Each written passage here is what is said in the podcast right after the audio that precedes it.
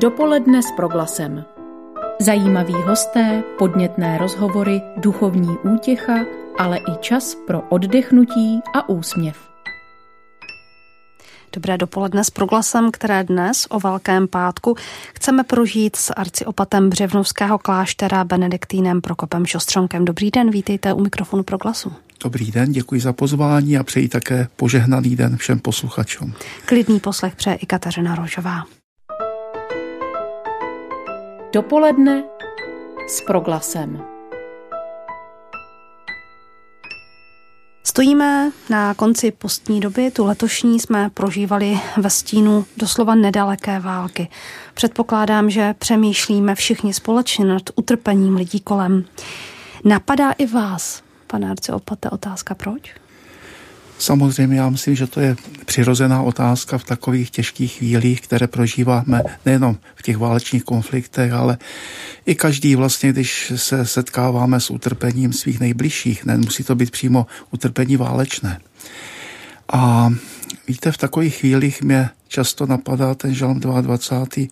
Bože můj, bože můj, proč si mě opustil? Prošli jsme vlastně i vlastně první pašie o květné neděli, i když letos to nebylo vlastně v těch Lukášových paších, ale přesto se nám to pořád vtírá. A já si připomínám pana profesora Hellera, významného starozákonníka, který když se zabýval tímto žalmem a stále se k tomu vracím, protože se mi ta jeho myšlenka líbí. Říká, že žalmista a vůbec starozákonní člověk eh, se neptal ani tak proč, ale k čemu.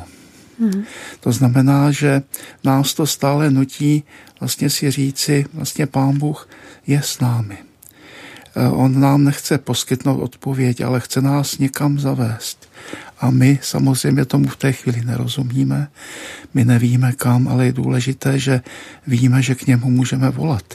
To myslím snad Elie Wiesel napsal v nějaké povídce, eh, že to, mu to někdy připomíná ty takové nevysvětlitelné chvíle, jako když jde otec s dítětem do temného lesa a najednou dítě ztratí tu jistotu své ruky v dlaních otce a jde samo, ale nepřestává volat. A když je temný les, i když neví, kam jde, tak když nepřestává volat, tak má pořád naději, že se zachrání. A já si myslím, že k tomu se vracím této myšlence často v takových chvíli, když je temno kolem, když se možná modlíme slovy žalmisty, Bože můj, proč si mě opustil, tak je důležité nepřestat volat a vědět, že tam je ta správná adresa, kam to volání má směřovat. V osobně pro mě velmi těžkých chvílích jsem jednou dostala krásnou radu nebo myšlenku od spovědníka, že Bůh pláče s námi. Uh, jsou skutečně ty slzy, které proléváme i božími slzami? Já si myslím, že jsou božími slzami, protože um, když jsme četli vstup Ježíšův do Jeruzaléma slavný o květné neděli, podle Lukášova podání, tak už jsme nečetli následující dva, tři, tři, tři verše, kde Ježíš pláče nad Jeruzalémem. Uh-huh. A pláče, protože nepoznal den svého navštívení. Den, kdy Bůh ho chtěl navštívit, kdy Bůh mu byl blízko. A já si myslím, že mm, to je Pánu Bohu.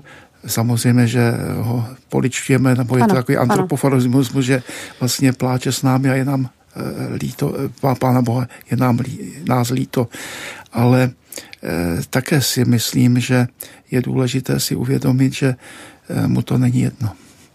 A on je vlastně otec a je to ten nejlepší otec za denně několikrát k němu voláme Otče náš, nás všech.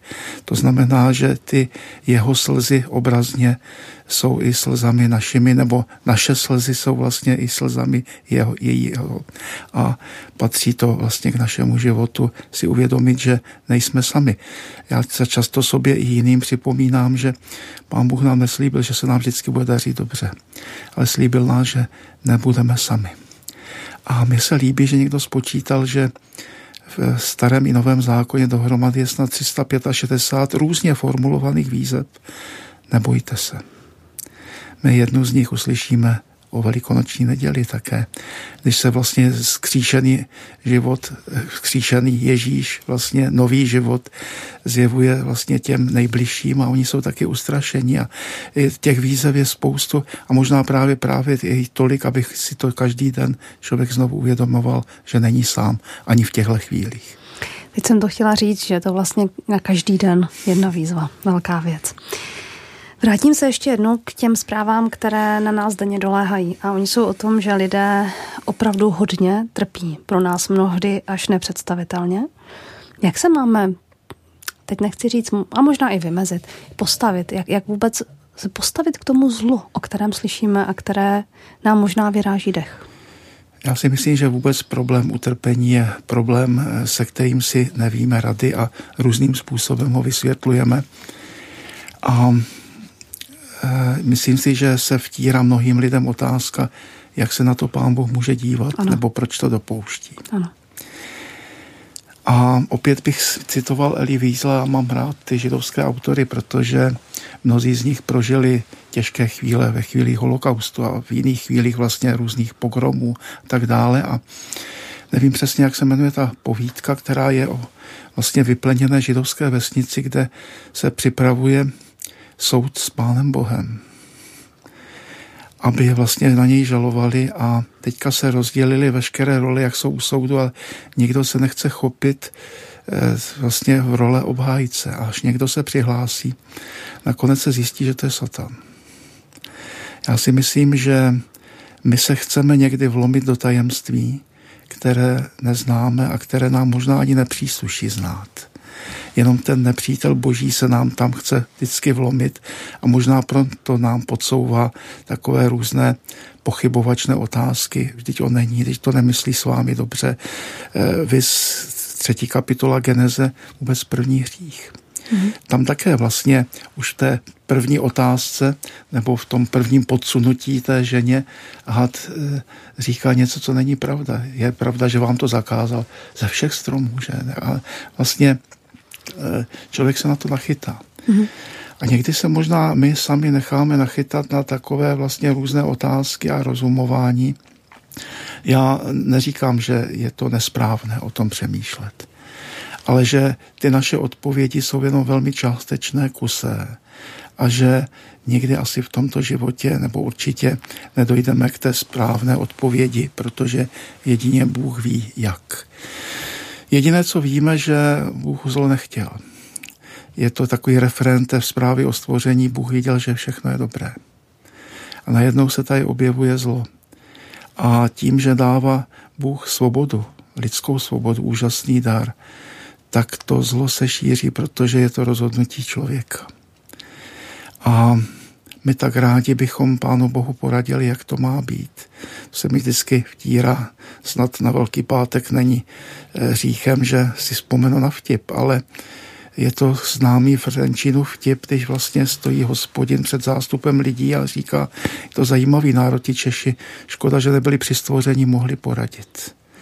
My tak rádi vlastně radíme Pánu Bohu, eh, jak by to měl dělat, ale eh, my nevíme, jak to je.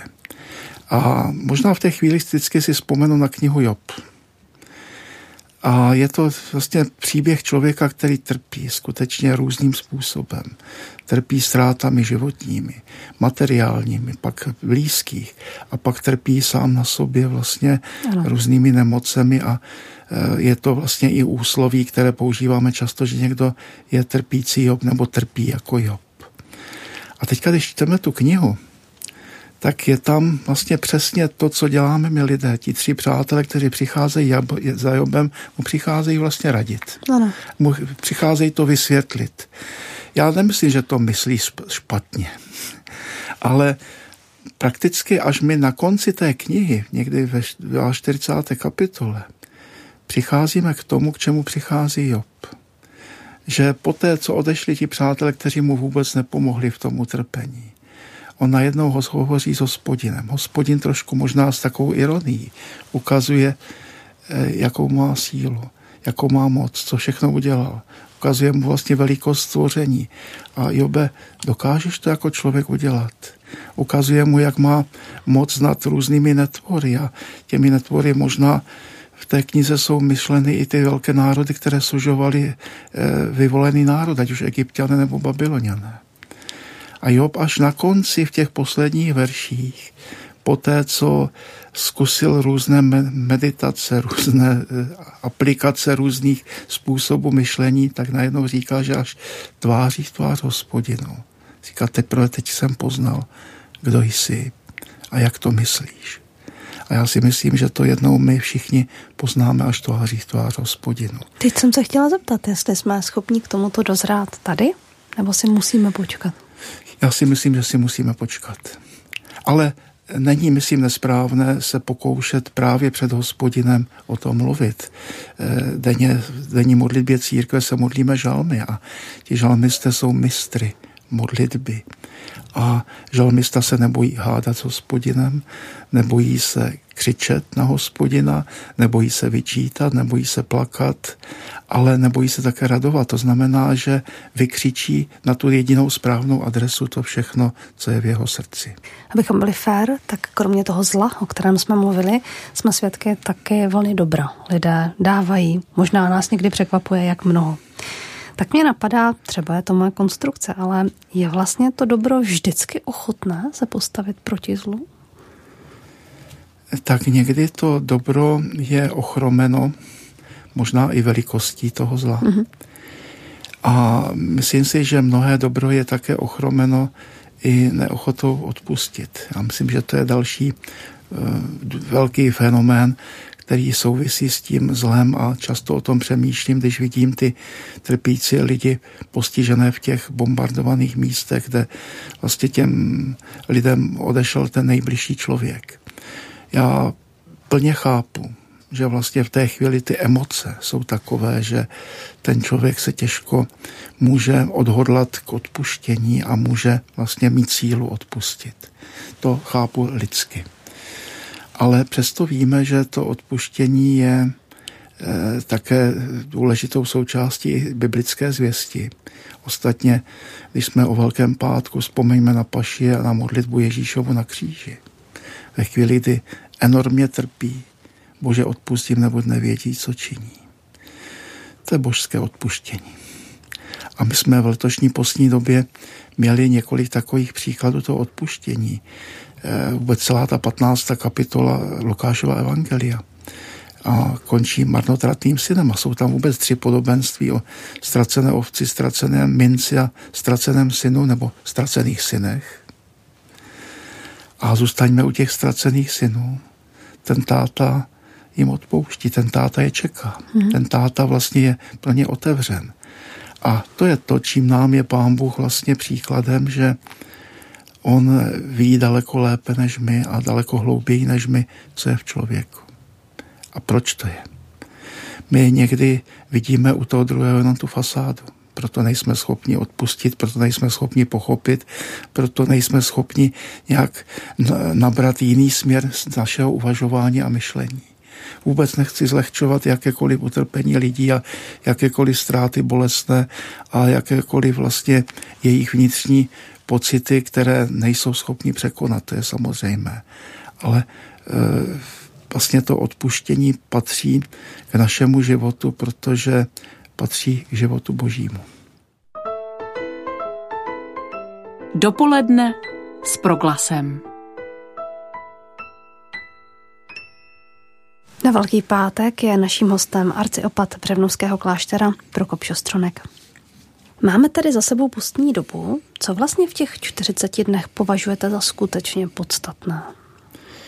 Já myslím, že podstatné je zajímavé, že třeba v naší řeholi Benediktově eh, v těch 73 kapitolách se jenom dvakrát vyskytuje slovo radost. Mm-hmm. A to je v kapitole, kdy eh, mluví svatý Benedikt o postní době.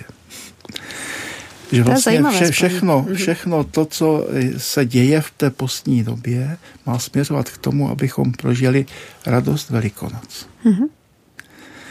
A z čeho mám, můžeme mít radost, nebo z čeho pramení ta radost?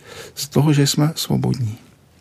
A já si myslím, že to je smysl půstu ukázat si, že nejsme na ničem a na nikom závislí. Jedině na Pánu Bohu tedy, ale hlavně na ničem a já si myslím, že to je také smysl půstu a to často zdůrazní sobě i jiným, že my se nepostíme proto, abychom dokázali, že jsme jáci faktíři a dokážeme bez toho či onoho vydržet ale je to proto, nebo že vlastně se postíme proto, abychom zhubli a tak dále. To jsou otučňovací diety, to není půst.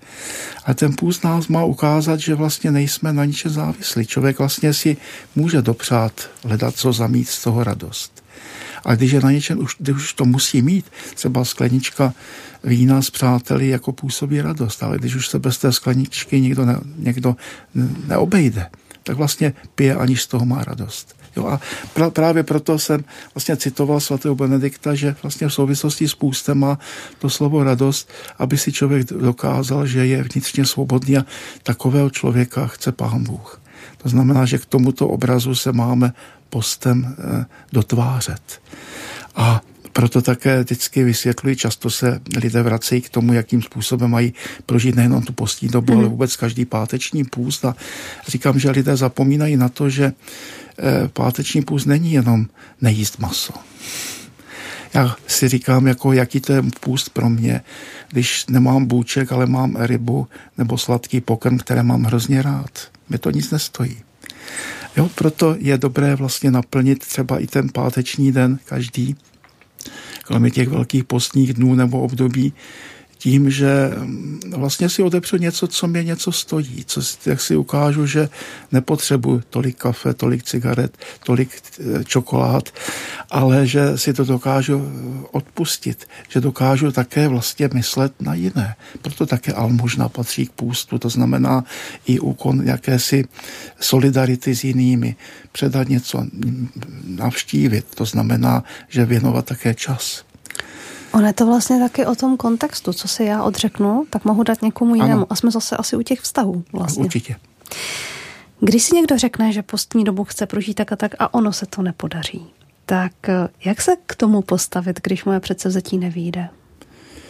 Eh, já si myslím, že je dobré, já si vzpomínám na starého kněze, důchodce, který byl v mé rodné farnosti a když jsem mu jako mladý kluk při vyznání hříchu říkal, že se mnou to je stále, stále stejné a já mám pořád stejné hříchy, tak on mi řekl takovou pozoruhodnou větu a čím víc stárnu, tak tím víc na něj vzpomínám a dávám mu za pravdu.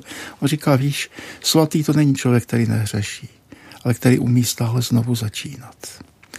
To znamená, když si dnes o Velkém pátku řekneme, že nám nic z našich předsevzetí nevyšlo, tak přece není konec mého života já mohu nově znovu vykročit, já novu, znovu mohu nějak tak začít. A já si myslím, že eh, ten zlý, když se mě někdo ptá, jaké je největší pokušení, kterému člověk může podlehnout, tak já si myslím, že to pokušení toho zlého, které nám podsouvá, abychom to zabalili. Jo, prostě zase v tom smyslu se, stejně to nemá cenu. Za, stejně to nemá cenu, zase se ti to nepodařilo, pojí se, jak jsi špatný a vlastně jedině nad peklem bychom mohli dát nad, nadpis, nebo heslo vlastně zde už není naděje, nebo zanechte naděje, což není pravda. To znamená, jestliže jsme dnes o Velkém pátku nespokojení s tím, jak se nám nepodařilo prožít postní dobu, začněme znovu. Teď máme tolik šancí, jakým způsobem můžeme ještě dnes ukázat druhým třeba svoji solidaritu, nebo jakým způsobem dnes můžeme ukázat Pánu Bohu, že máme rádi a že chceme být vnitřně svobodní a nejenom dnes, ale i v dalších dnech, které jsou třeba v následující velikonoční době. Kdyby se blížily Vánoce, tak je všude kolem cítit ta vzrušená nálada, světelka, dárky. Velikonoce jsou svátky, se kterými si možná mnoho, mnoho lidí ani neví rady. Jak se k ním postavit? Já si myslím, že si s nimi neví rady, protože si neví rady se smrtí. A víme, jak to je v dnešní době, že třeba i spoustu lidí umře a nikdo se s nimi nerozloučí. Já to neříkám jako výčitku těm mm-hmm. příbuzným, ale někdy to je z toho důvodu ne, že by nechtěli obětovat nějaké peníze na zajištění toho rozloučení, ale že si neví rady s tou smrtí. Jako s konečností? S konečností člověka, že se bojí vlastně té skutečně a neví, jak ji uchopit, že nevědí vlastně, jakým způsobem se postavit k tomu, že něco, co mě, a někdo, kdo měl, koho jsem měl rád, najednou tady není. A proto také, protože Velikonoce jsou o smrti a životě a novém životě, tak proto také vlastně s těmi velikonocemi nebo lidé většinou nevědí, jak je uchopit, pokud nejsou praktikující věřící. A když se vracím k tomu postoji těch lidí ke smrti, já jsem aspoň rád, že mnozí lidé přicházejí k tomu, že cítí potřebu se rozloučit. Že možná, když se bojí toho faktu toho mrtvého těla, faktu té rakve a tak dále, že aspoň přicházejí a snažíme se těm lidem vyjít vstříc, že chtějí odsloužit mši svatou za toho blízkého. A že třeba jsou už schopni pak tam přinést urnu s popelem, nebo jsou tam schopni přinést fotku toho dotyčného. A najednou cítíme, jak se těm lidem uleví, že najednou vědí, ano, je třeba poděkovat za život toho blízkého, je třeba se s ním rozloučit, je třeba uzavřít třeba i kapitoly našeho společného života, které nebyly dobré a vložit to do té bohoslužby, i když zase třeba eh, lidé té bohoslužbě nerozumí nebo nezúčastní se jí pravidelně ale vědí, v té chvíli tam patřím a patří tam i ten můj člověk, kterého mám rád stále a který odešel. Takže si myslím, že patří k tomu, k těm, i k těm velikonocům, abychom se nebáli ba, mluvit o věcech posledních. Je, to znamená o tom, že je člověk konečný a že i ta smrt patří k životu. Vlastně předchozí generace, které žili pospolu, tak mnozí viděli umírat dědečka, babičku, že byli přítomni, že vlastně staří lidé jsou nemocní a že pomaličku odcházejí z tohoto světa. Dnešní mnozí mladí lidé nebo možná i lidé středního věku neviděli nikoho umírat. A proto se možná tak nějak ostýchají mluvit o těchto skutečnostech a proto také mají problém s Velikonocem. Jste mezi lidmi, jste spovědník, chodí k vám se svými starostmi, tak mohla právě v té otázce smrti, té blízkosti smrti, která se dotýká každého z nás pomoci, i ta pandemie, byť vím, že v tomto sousloví používat slovo pomoc asi není úplně šťastné, ale zemřela spousta lidí a museli jsme výrazně víc přemýšlet nad konečností vlastního života. Já myslím, že to období pandemie skutečně, můžeme-li to tak říci, zacvičilo s každým. Ano. Že vlastně se, já jsem onehdá vyslechl rozhovor v tramvaji dvou lidí, spolupracovníků z jedné firmy, to je jedno z jaké, a e, dotyčná mladá dáma říká, představ si, všichni obchodáci se rozvádějí, protože najednou, jako když jezdili a tak dále, nebyli doma, tak ty vztahy nějak šly. Teďka, když před té pandemii museli být spolu doma, tak najednou zjistili, že si nemají co říci a jdou od sebe. Jo, to znamená, že to zacvičilo i se vztahy rodin a manželství. A takže si myslím, že i to může nějakým způsobem posunout ty lidi ve vztahu k tomu přemýšlení o tom, že ten život je křehký. A může ho vlastně i neviditelná, když to tak nazvu, nechci to zlehčovat, breberka, velmi ohrozit. Když se vrátím k prožívání postní doby a velikonoc v tradicích vašeho řádu, tak co je vlastně to podstatné, důležité, jak ho prožíváte společně? Já si myslím, že ta postní doba, jak už jsem to naznačil, je také jednou z kapitol naší řehole.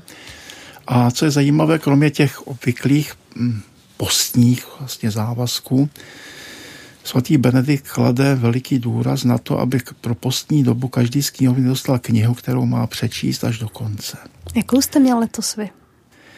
Eh, já jsem eh, si vzal několik takových zvláštních rozjímání.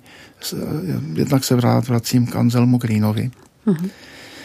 A k jeho vůbec knížce, kterou jsem už přečetl několikrát o půstu, ale také o sebeovládání protože si myslím, že každý z nás tohle potřebuje.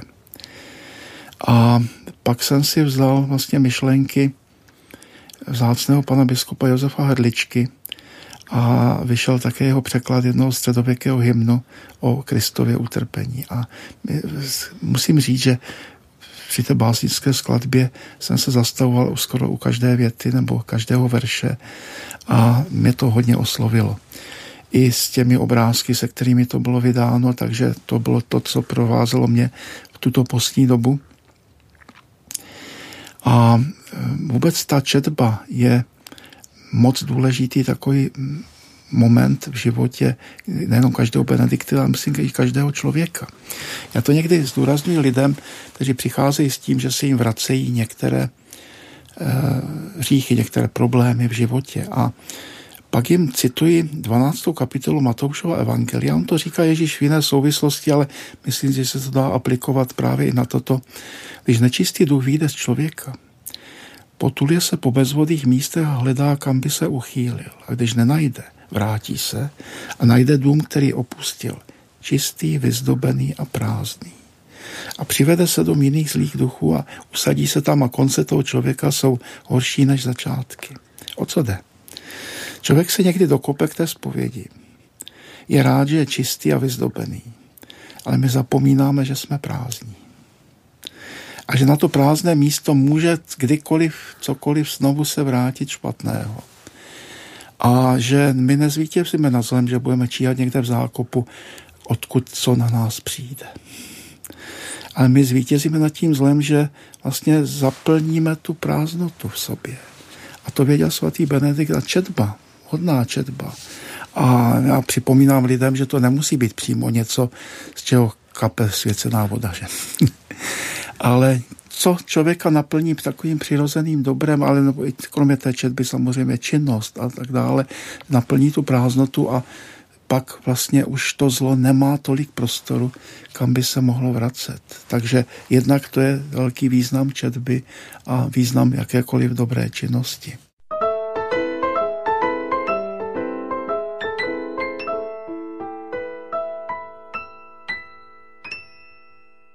Posloucháte dopoledne s proglasem. Dnes na Velký pátek je s námi u mikrofonu Benediktín Prokop Šostronek, arciopat Břevnovského kláštera. Svatý týden, který prožíváme, je uvozen květnou nedělí, kdy si připomínáme slavný věst Ježíše do Jeruzaléma. No a o pár dnů později je před našima očima odsouzení a smrt, kterou si přejí ti stejní lidé. Otázka, která asi napadne každého z nás, je toto něco, tady ta nestabilita, nebo jak to nazvat, co je nám lidem vlastní? Určitě ano. Já si myslím, že mm, i svatý Pavel připomíná v jednom svém listě, kdo stojí, dej pozor, abys nepadl. A někdy člověk vlastně se stává takovým chvějícím se a přešlapujícím eh, tím, že je možná příliš zahleděný do své dokonalosti anebo je příliš sebejistý. Uh-huh. A proto mám rád vlastně to vyprávění o proroku Eliášovi z první knihy královské, jak bojuje s těmi bálovými kněžími jako v té velké přesile. A jak jim říká vlastně i těm, kteří se vydali na tu cestu těch pohanských bůžků, jak dlouho ještě budete přešlapovat z nohy na nohu, jak, do, jak dlouho budete vlastně takový nejistí, nestabilní. A mi se líbí ten výraz to přešlapování, že vlastně my nevíme, kde máme pevně stát. Proto já si vážím toho, že jedním ze slibů, který máme my, benediktině, stabilita zloci, stabilita místa. A je to nejenom to, že neopustím Břevnov, ale je to to, že neopustím to svoje místo a, a to místo před Pánem Bohem. Ale my víme, jak těžko se někdy ta stabilita udržuje, jak na ní je třeba stále pracovat a jak je to vlastně celoživotní úsilí. Co k tomu člověk potřebuje, aby vydržel? Já myslím především to vhodné nasměrování, abychom věděli, eh, kam, kam směřujeme. Já mám velmi rád apoftedogmata starých mnichů, otců pouště a často je cituji při různých příležitostech a teď se mi vybavilo při té vaší otázce, že se ptali mladí spolubratři starého otče, proč tolik lidí začalo spolu s námi tu cestu a už tady nejsou. A ten starý zkušený mnich říká, víte, když pes uvidí zajíce, jak běží, tak se rozběhne a štěká a běží za tím zajícem. A když ostatní Psi vidí štěkajícího běžícího psa, tak štěkají a běží s ním, ale jenom ten jeden vidí toho zajíce. Ti ostatní, kteří ho nevidí, přestanou běžet, až přestanou štěkat a jenom ten jeden, který ho nepřestane mít na zřeteli, tak ho dostihne. A já myslím, že o to jde v životě. Mít stále před sebou vlastně ten cíl, ke kterému běžím. Proč? Vlastně kam chci směřovat. A když ztratím vlastně ten cíl, tak mě to přestane bavit. Velmi snadno. Když se ještě vrátím ke květné neděli, co vy považujete za nejdůležitější moment začátku svatého týdne? Já myslím, že je to eh, ten moment i toho slavného vstupu eh, do Jeruzaléma a je to ta hora Olivová. Protože je to důležitá hora nejenom v životě Ježíšově, ale v životě starozákonního lidu. I v životě krále Davida. On vlastně jako král utíkal přes Olivovou horu před svým synem Absalonem, který se proti němu zbouřil. A v té chvíli přijal to, že vlastně si za to taky může. Že ta Olivová hora ukazovala vlastně těm lidem nějaké takové důležité otázky a místa jejich života. Přes Olivovou horu se má vrátit také jednou podle proroka Zachariáše konečný soudce a tam vlastně v tom údolí pod Olivovou horou má nastat vlastně i ten konečný soud. Takže mm, já vždycky, když slyším vlastně to vyprávění o tom slavném vjezdu do Jeruzaléma, tak si připomínám, vlastně to je také to pevné rozhodnutí vědět, kudy kráčím a kam kráčím a že někdy možná ty moje kroky jsou nejisté, to, že si sám za to mohu. Proto v souvislosti s tou Olivovou horou si připomínám i toho Davida, který e, si uměl toto přiznat, svoje, svoje pochybení nejenom s Bečebou, ale vlastně i vůči svým synům a vůči vůbec celé rodině nebo vůbec celému národu a hlavně před hospodinem. Máme za sebou zelený čtvrtek, tak eh, známe všichni průběh toho dne. Eh, prožili jsme obřad mytí nohou, jsme s Ježíšem v Gecemanské zahradě, prožili jsme ho zatčení. Co je v tomto dnu nejsilnější moment pro vás? Nad čím přemýšlíte? Eh, já přemýšlím nad tím, že my většinou spojujeme zelený čtvrtek s ustanovením Eucharistie a kněžství. A přitom v Evangeliu čteme o tom, že se Ježíš sklání k nohám svých apoštolů. Že tam není žádný eucharistický text přímo. Mm-hmm. Jo, je tam text vlastně ve druhém čtení z první listy Korintianům o ustanovení vlastně Eucharistie. To ano, je tam pascha ve starém zákoně, ale myslím si, že ten úžasně hluboký text Janův je o tom, jak se Bůh snižuje a právě Eucharistie to je chvíle, kdy si uvědomují, Bůh se vlastně dotýká mého života tím, že přichází, že se ho mohu já dotýkat. On se stává součástí mého života, něčím tak blízkým a něčím tak nezbytným pro můj život, jako je pokrm a nápoj. A sklání se a prostě to je e, vlastně ten Bůh sestupující, úžasný ke mně a to je to, co my nazýváme vlastně komunio. Proto si říkám, že eh, bychom možná mohli, ale teďka nechci polemizovat o liturgickém názvosloví, ale je zajímavé, že my vlastně tím, jak nazýváme eh, tu část eh, liturgie přijímání, tak se soustředíme na tom, že já přijímám, ale ono to je komunia. Mm-hmm. To znamená něco, co má být společně prožito společenství s pánem a společenství také s ostatními. A je to společenství proto s pánem, protože on se ke mně snížil. A to já tak nějak vnímám i e, při tom úkonu, kdy Ježíš se e, sklání k nohám a poštolu a ukazuje jim vlastně, že velký je ten, kdo slouží, kdo se odváží sklonit a kdo se nebojí sklonit. Bylo těžké pro apoštoly nechat si umít nohy a co myslíte, bylo by to těžké i pro nás, kdyby jsme o tohle byli Ježíšem požádáni? Určitě ano protože je to zahambující možná někdy je to pro nás lidi těžké, aby bychom si nechali posloužit, protože se cítíme tím zavázání. A my nejsme rádi vázání. My jsme rádi vlastně tak nějak, že až já se rozhodnu a možná proto tam je jeden z takových momentů toho, že se bráníme, aby nám někdo posloužil.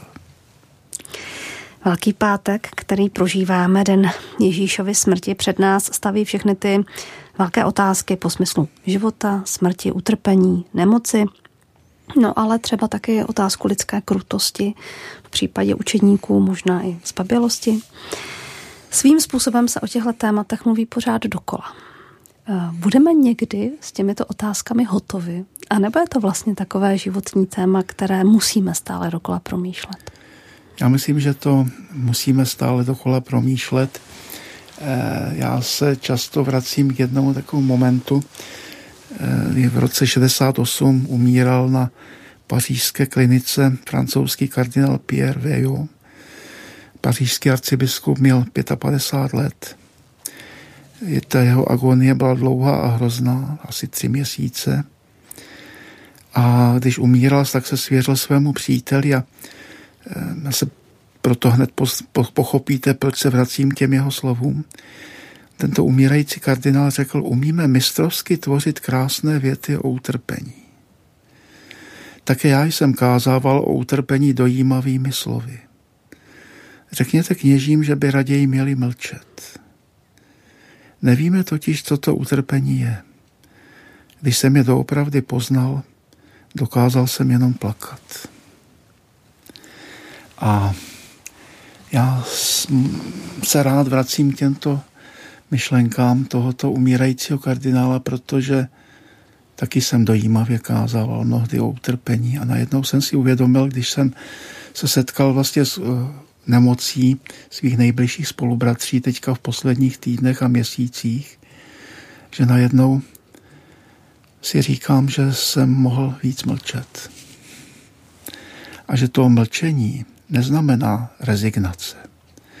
A to mlčení je uznání, že mnohému nerozumím, ale že nejsem sám a že mohu to mlčení vložit do slov božích, která se mi ozývají v mnoha případech. Navážu další otázkou. Co jsou vlastně v téhle oblasti největší výzvy, to je asi patrné. Papež František vyzývá k zastavení boju na Ukrajině, upozorňuje často na lidi, kteří trpí v různých částech světa. Jak moc je důležité, že zrovna svatý otec o tomto mluví, na toto upozorňuje a je hlasem těch, kterých, kteří třeba slyšet nejsou? Já jsem moc rád, že o tom mluví a e, Přiznám se, že jsem prožil s velkým pohnutím 25. březen modlitbu eh, zasvěcení. A vnímal jsem svatého otce, jak vlastně při té modlitbě byl pohnut.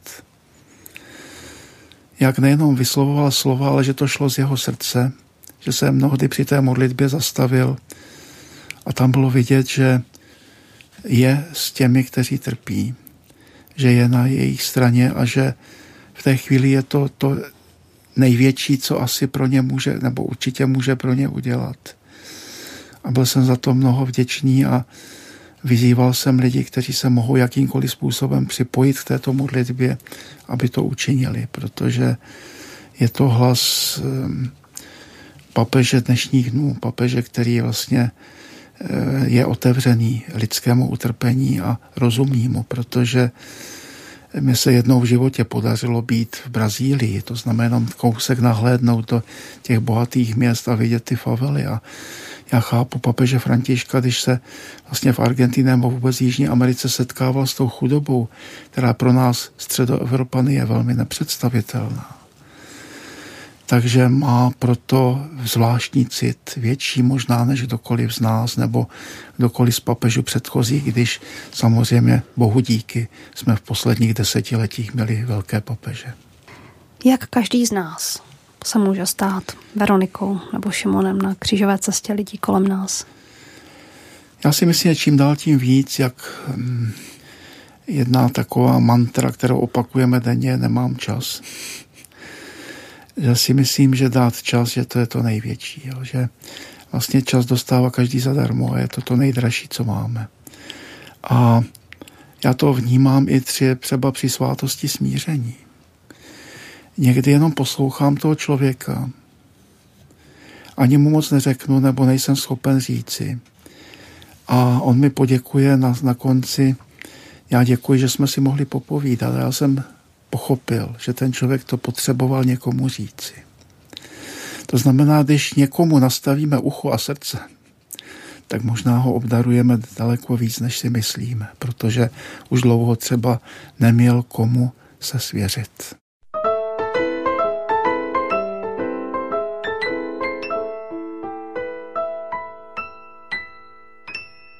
V dopolední s proglasem si dnes povídáme s arciopatem Břevnovského kláštera Prokopem Šostřonkem. Máme Velký pátek, ale čeká nás ta mlčící Bílá sobota. A vy už jste v našem pořadu hmm. také mluvil o tom, že někdy je lépe mlčet. Často se na to ptáme, jestli se to musíme učit. Tak se zeptám, co myslíte jako lidstvo, pokročili jsme trošku v umění mlčet? Já myslím ne, protože to hluku je kolem nás ještě pořád hodně. Jenom si vemte, eh, to často zdůrazňuji hlavně před Vánocemi, jak vlastně bychom si najednou na štědrý den u společné večeře a stromečku měli vychutnat koledy a už je nemůžeme ani slyšet, protože nám už od dušiček nejméně zněli v každém supermarketu. Jo, to znamená, že jsme neuměli počkat na tu správnou chvíli a vlastně pořád se to podsouvá. A takže ještě nic jsme neudělali, myslím, dostatek toho pro to, abychom mlčeli a vůbec ta Bílá sobota je takový zvláštní den opravdu ticha, kdy se nekonají bohoslužby. A člověk to vnímá, v tom kostele je otevřený svatostánek prázdný, prázdné kropenky. Bohužel ty jsou prázdné už teďka dva roky, že? protože z těch epidemiologických důvodů. Ale berme to, že je normální vlastně velikonoční den nebo předvelikonoční den. Takže vlastně si tam člověk uvědomí v tom tichu kostele jakési poloprázdného, že všechno, čím žijeme, že to je veliký dar Velikonoc. A prostě čekáme, že je to vlastně takový jakoby taková předchuť toho, co nastane. A vlastně mlčíme spolu. Já bych to možná nazval, ti, když jsou lidé zamilovaní, někdy nemusí ani mluvit, jsou vedle sebe, drží se za ruce nebo se obejmou a i tím mlčením si řeknou mnohé. Takže možná můžeme zkusit i o tom Bílé sobotě a o tom tichu Bílé soboty takto mlčet před Pánem Bohem a i on tím mlčením nám řekne možná mnohé a mnohé nám může dojít právě v tom tichu. Je patřičné dnes na Velký pátek mluvit už o zmrtvých vstání, vzkříšení? Já myslím, že to je patřičné, protože to utrpení mělo smysl jenom tenkrát, když vedlo k novému životu. Takže proto ta odpověď po tajemství víry, tou smrt zvěstuje, nebo eh, zachraň nás svým křížem, vysvoboď nás svým skříšením. To znamená, ten kříž a skříšení patří k sobě. No a co to pro mě znamená teď, tady, v téhle chvíli, že Ježíš vstal z mrtvých? Co to pro mě znamená? Já jsem kdysi četl takovou myšlenku, která mě taky se vrací často, že Kristova smrt na kříži, o které jsme slyšeli ve svatém týdnu, nám připomíná, pamatuj člověče, že jsi prach a v prach se obrátíš. Kristovo vzkříšení, které budeme slavit o neděli, nám říká, pamatuj, že nejsi jen prach. A myslím, že to je pravý důvod té velikonoční radosti. Otázka na závěr. Jistě jste taky mnohokrát přemýšlel o tom, co je a může být po smrti. Jaká je vaše představa? No já tím, jak se víc jsem už blíž tomu okamžiku, než když jsem byl při narození. Člověk to musí vzít realisticky, tak přiznám se, že často přemýšlím, co mi pán Bůh řekne v té chvíli, když se tam objevím tváří v tvář. udělal jsi něco špatně, nebo jo, prostě to, to je taková, taková moje představa, že to bude setkání s někým, kdo věřím, že mě bude chtít mít ve své blízkosti. Ale někdy se tak člověk zachvěje, no jak, jak to zhodnotí. A myslím si, že to chvění k tomu také patří. Že to není jenom tak, že to je rozhodující chvíle, protože je to vlastně krok do nového života. A on to někdo krásně tak přirovnal, to je jako narození. Člověk žije devět měsíců před tím, než se zrodí na tento svět, ale pak udělá ten důležitý krok. A i to narození, i ten porod je těžký. Pro tu maminku i pro to dítě. To znamená, že to není lehká chvíle. Ale pak to stojí za to. Děkuju. Děkuji, že jste přišel, děkuji, že jste s námi strávil uplynulou hodinu. Přeji vám požehnané velikonoce. Také i vám, i všem našim posluchačům. S arciopatem Břevnovského kláštera Benediktínem Prokopem Šostřonkem se loučí od mikrofonu Kateřina Rožová. Mějte se pěkně. Dopoledne s proglasem. Každý všední den mezi devátou a desátou na proglasu.